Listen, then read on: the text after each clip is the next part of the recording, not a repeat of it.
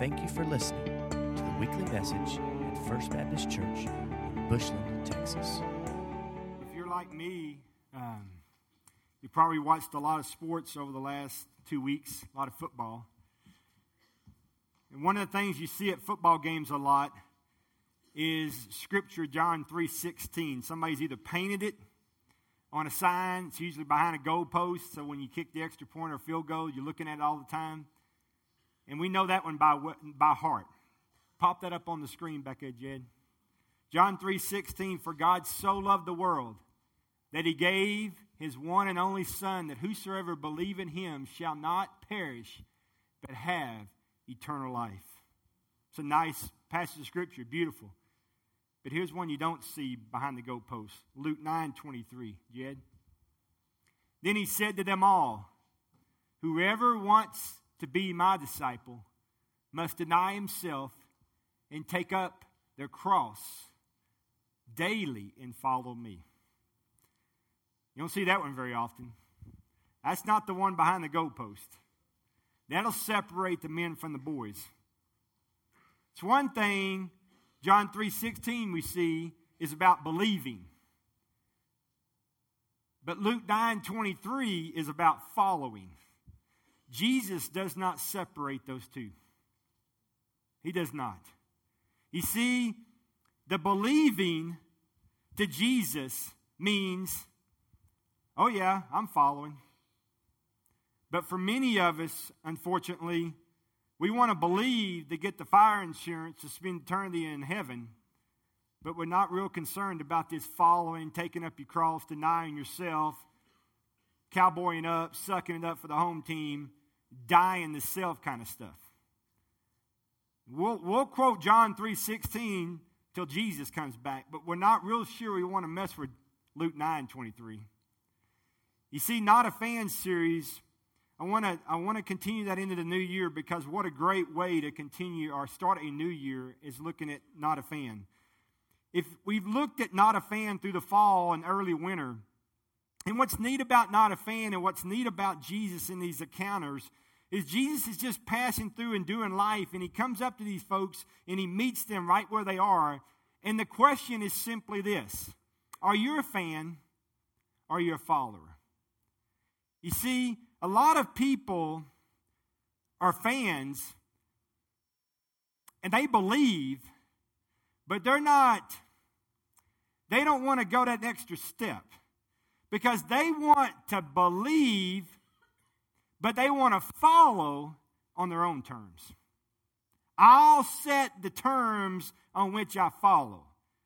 And Jesus says, Nope. No.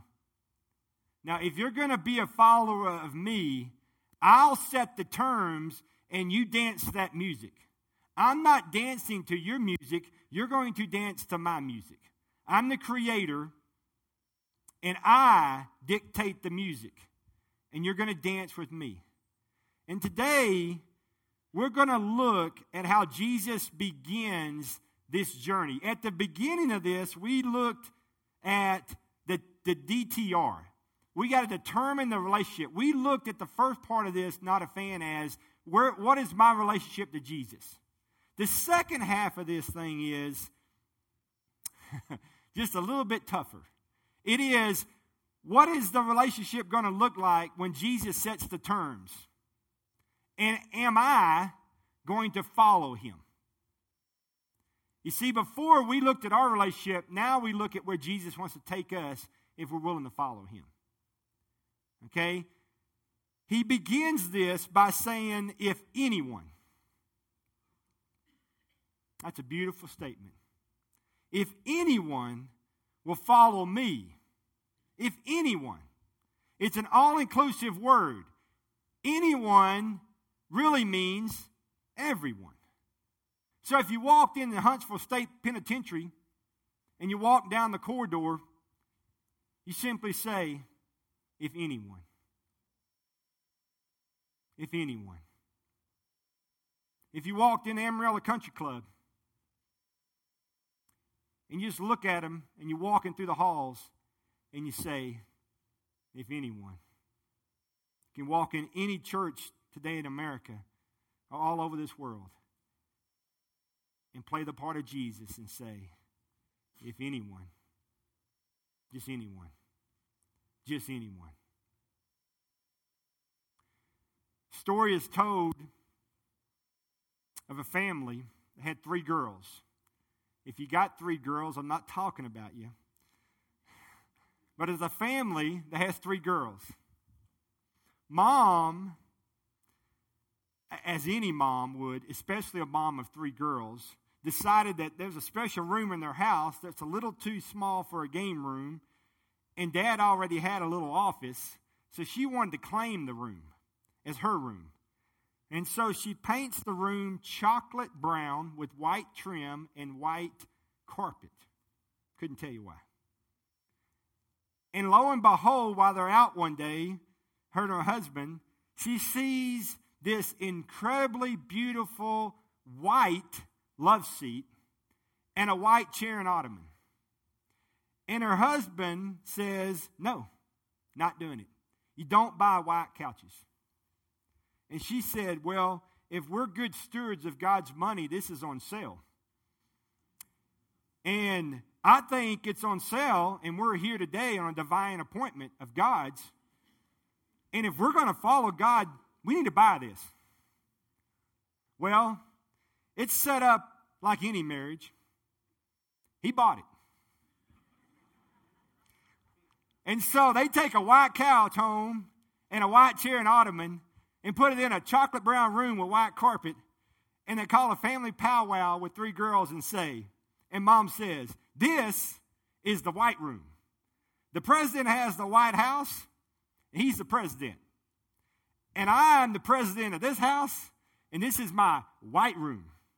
And you three don't go in there, and honey, we've already talked. And so, there's a magical wall that no one goes through. Now, that works good for a little while. And then one day, mom's in her white room having her quiet time, and she decides that it's been a while since she fluffed those cushions. So she begins to pat the cushion and flips the left one and then flips the right one. And then you heard a scream. It wasn't one of those screams like I just won the lottery. It's one of those screams like someone I gave birth to is going to die. And so here you've got this setting. And so again, we have the family powwow. And before mom could even say a word, because she'd already flipped the couches back over to where it's beautiful white. Before she could ever say anything about the couch or flipping it or anything, Morgan, the middle girl, runs. She's jets out of here. Upstairs she goes, and the other two are left looking at each other. Well, obviously they're off the hook. And dad, this time's off the hook. And so you have this setting of this family, this white room, this couch, all this stuff. And then dad says, I'll go find Morgan. So he looks all over the house, begins to go upstairs, can't find her, and hears crying coming from the closet. And so dad goes and says, Hey, Morgan, mom wants to see you in the white room. So Morgan is brought down to the white room. And before dad ever flips the couch, Morgan looks at mom and says, Do you still love me? I want you to go to your Bible and I want you to look at the first Morgan. His name is Matthew. Matthew is really not his name, it's just how we know him. His name is really Levi.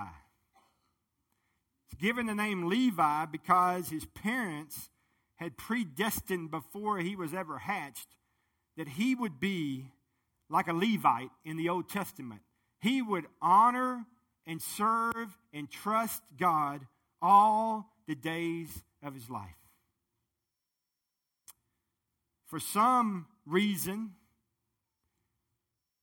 that's not how it plays out for Matthew. You see, back in the day, by the time Matthew was 12 years old, he would have known the scripture. He would have known the Torah like the back of his hand. Because he would have been a student of the rabbi. A rabbi would have students. He would teach the word. He would know the word, would follow the word, and all this stuff. We find Matthew not doing that. Matthew had been a disappointment to his parents. Matthew's predestined little arranged life that his parents had set up for him didn't work. Didn't turn out that way. We don't know exactly what all their encounters were, but we do know that Matthew tried to be a talmid or a student of a rabbi. But he didn't get past the qualifications or the acceptance letter. He didn't get approved. And so he just floundered out there. So Matthew decides, well, if I can't be what they think I can be, I'll just be something else. And what he becomes is a tax collector. Now, back then, there was no such thing as an honest tax collector. All tax collectors were bad. They stuffed their pockets, took from the poor, took from rich, made their pockets swell. But not just Matthew was a tax collector, but Matthew was a tax collector for the Romans. See, his parents always thought he would be a leader to the nation of Israel. But he's totally the opposite of that. He's working for the Romans. He's an outcast as a tax collector. He doesn't even meet the requirements to be in their presence. He doesn't even, he's seen as a social outfit. He's seen as a downcast. He didn't meet the standards. He's not good enough. He doesn't even get to come in the outer court to the tabernacle. No, no, no. He sits outside the walls. And we find Matthew in this story right here sitting at a tax booth in a busy street. The man who did not measure up, who didn't qualify, didn't meet the standards. And I want you to pick up his story in Matthew chapter 9, verse 9. As Jesus went on from there, he saw a man named Matthew sitting at a tax collector's booth. Follow me, he told him. And Matthew got up and followed him.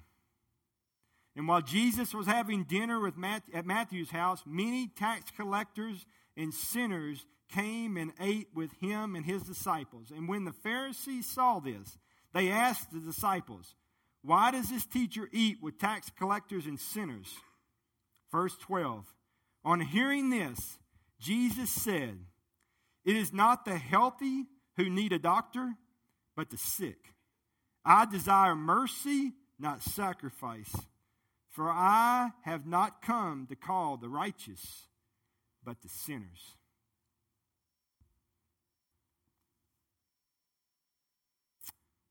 Matthew, seen as a guy who didn't measure up, didn't meet the standards Dude, we're all Matthew. The Bible tells us that all have sinned and fallen short of the glory of God. All of us. While we were yet sinners, Christ died for us. Matthew, Levi did not meet God's, or what he seemed his parents' standards or the world's standards were. He's sitting at a tax booth on a busy street by himself, minding his own business.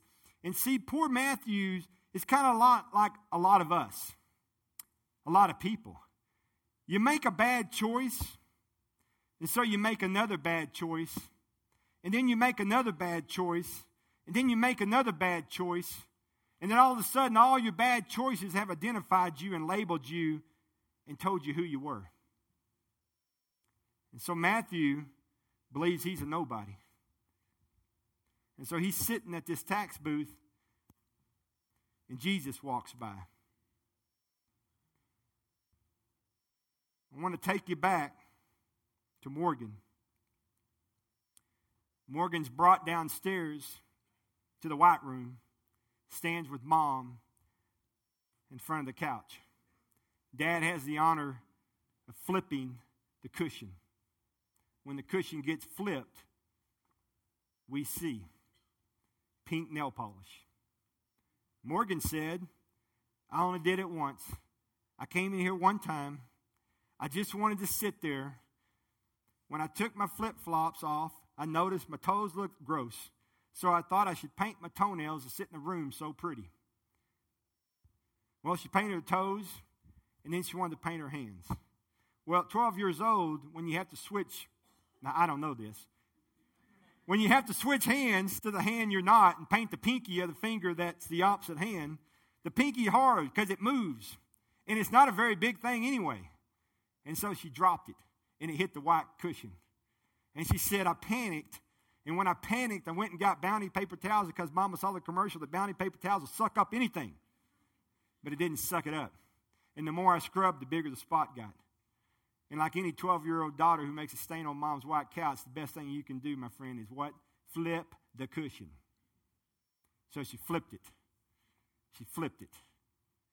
But unfortunately, it got flipped. Mom could only hear the words that she said Do you still love me? And her mom said this Morgan, there is no stain so big that I could not love you. No bit, no stain. There's no stain you could ever make in your life that I couldn't love you through it. Matthew hmm, felt like a disappointment. Felt like he failed everybody. Sitting in a tax collector's booth, taking money from his own people to give to the Romans. I'm sure he laid in bed at night thinking, hmm. I know there's a rabbi out there. They've been telling me about this neat rabbi, this new rabbi, this special rabbi, this, this unique rabbi that does miracles. But he probably won't stop at my booth. He probably doesn't love me. I'm sure I disappointed him too. I've disappointed everybody. Look at my stains on me. And lo and behold, one day Jesus stops by the booth of the tax collector named Matthew. And he simply says to Matthew, Follow me. And Matthew got up and followed Jesus. Just got up and followed him.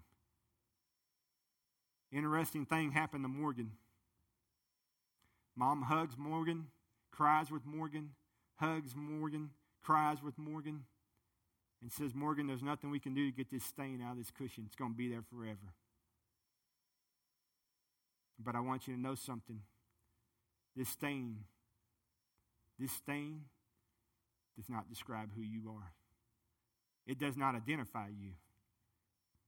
You're beautiful, fearfully and wonderfully made, a child of the King. This stain does not identify you. And she said, I love you. And I always remember, there's never going to be a stain in your life that I can't love you through. Funny thing happens to Morgan. Morgan used to be the girl who hid the cushion and lived in shame and guilt and never would tell anybody. Mom flipped her cushion, exposed her stain, and now Morgan tells everybody her story how she thought her mom would meet her with rejection and, and hate and anger, but she was met with love, grace, and mercy. Here's Matthew, who also got his cushion flipped. And he's not met with rejection from Jesus. He's not met with anger from Jesus. he's not met with isolation from Jesus. He's met with mercy and grace and love and acceptance. And Jesus tells him, Follow me. Morgan tells her friends of her stain, and so did Matthew. I want you to see this.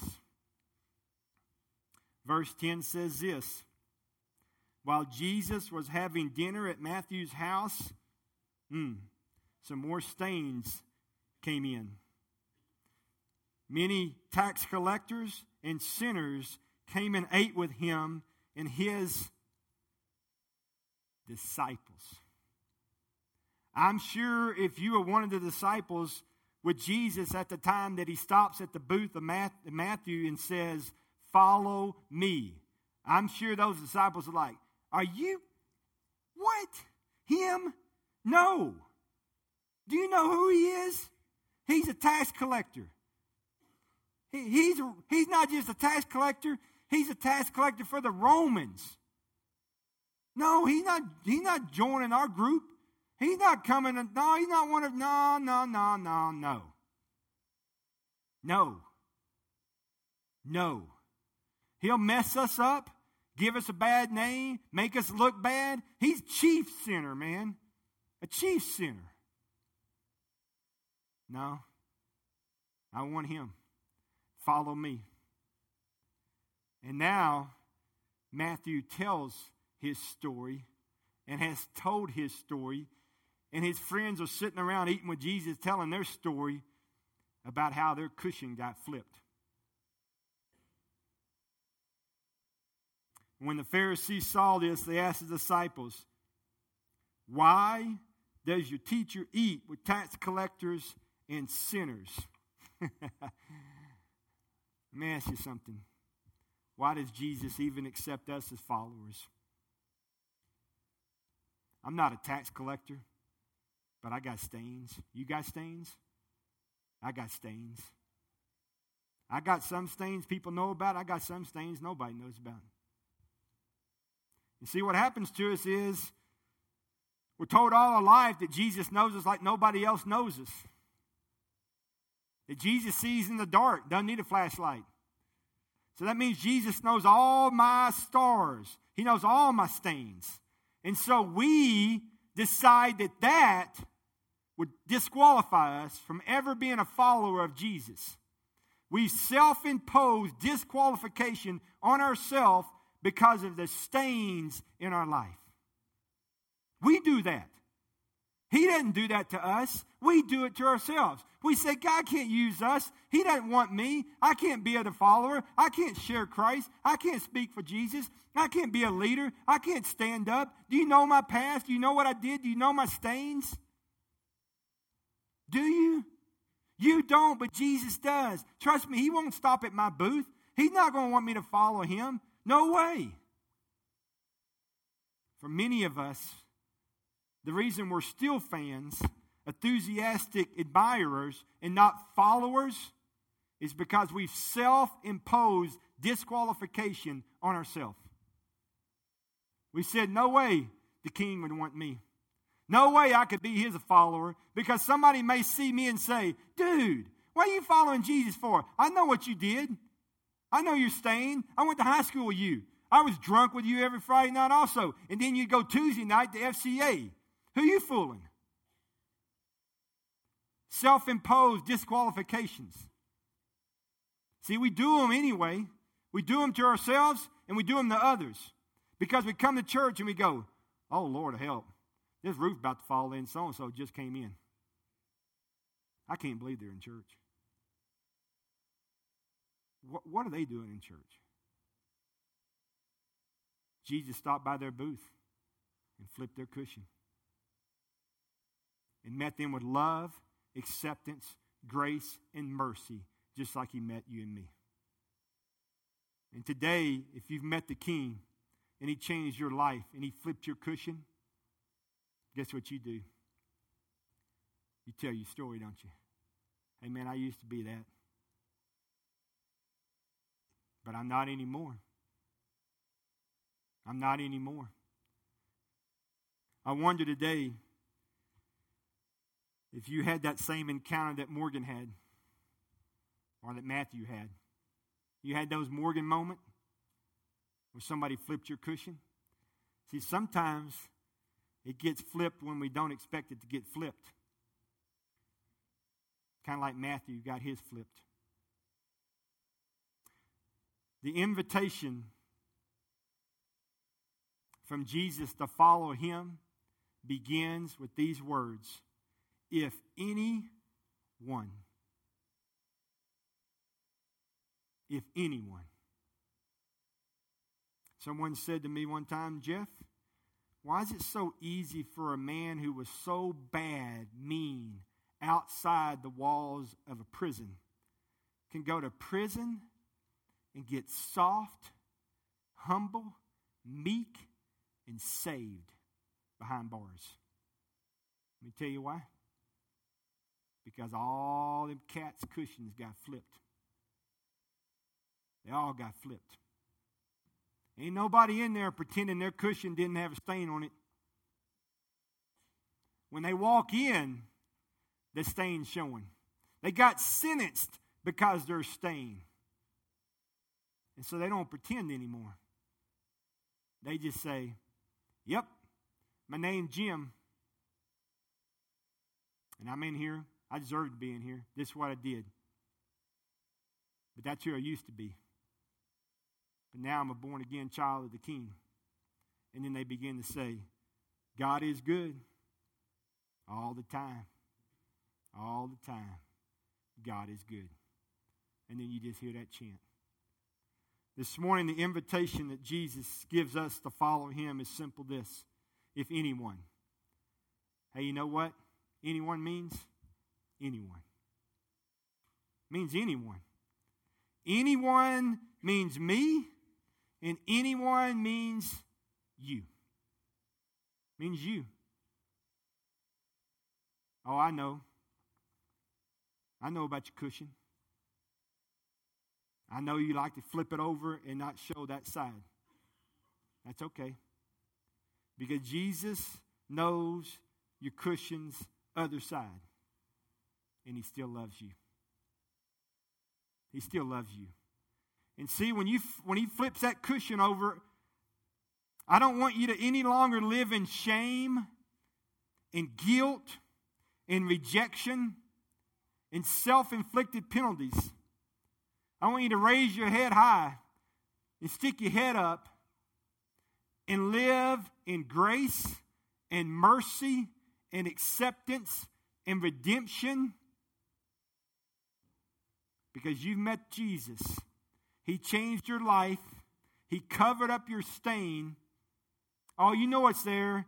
Other people can still see it if you show it to them, but that doesn't identify you anymore. That's who you used to be. This is who you are now. And what's funny is the more you tell about your stain, the more people with stains come to Jesus. Don't be scared to flip your cushion. Don't be scared. This morning, I'm going to invite you to take the next step from being a fan to being a follower. And Jesus says, if anyone, and anyone means you. So if you sat here and you self imposed penalties on yourself that said, no way, dude, I can't be a follower because of my stain. Learn from Morgan and learn from Matthew that the stain on your cushion does not disqualify you from being a follower of Jesus. This morning, as we move to a time of invitation, I want to invite you to come. No longer say, can't do it. You don't know who I am. You don't know what I've done. Dude, my stain is the size of the cushion. Don't care. Don't care. Neither did Jesus. I believe for some of us in the room tonight, Jesus has stopped at our booth. We didn't know he was, but he did. And he flipped your cushion this morning. And he exposed that stain.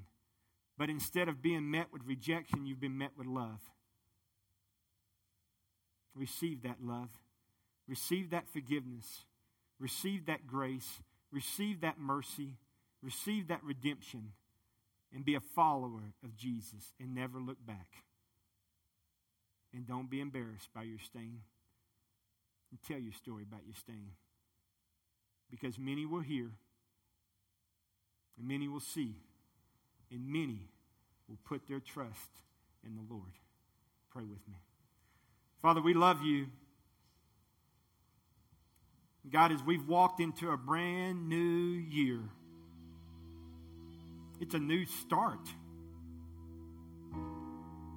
All that we didn't do in 13 that we wished we would have done, well, by your grace, we got to have 14. And We're not guaranteed every day of 14, but God willing, if we get 365, I pray that it's a beautiful 14.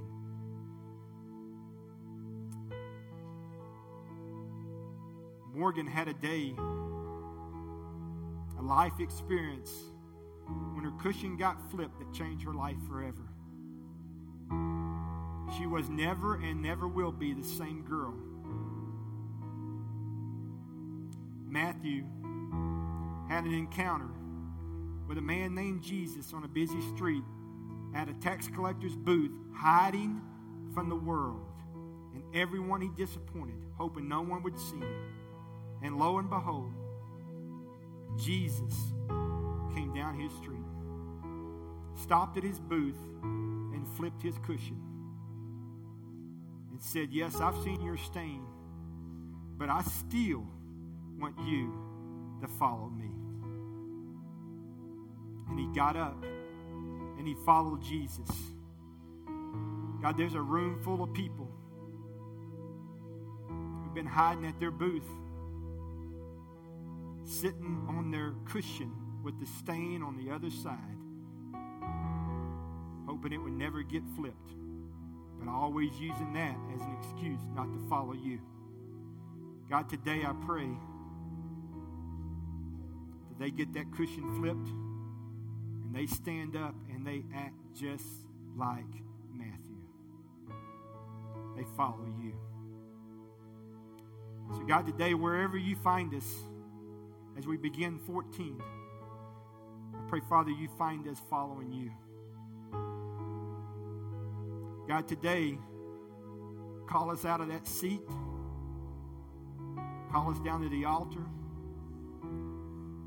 Move us to be a follower of the King and to start 2014 the way it needs to be and should be started. Not with a bunch of promises hiding that same stain, but a bunch of declarations declaring that stain. God, move us now during this invitation time. This is your invitation, just like it was to Matthew. May we respond in the same way. In Christ's name I pray.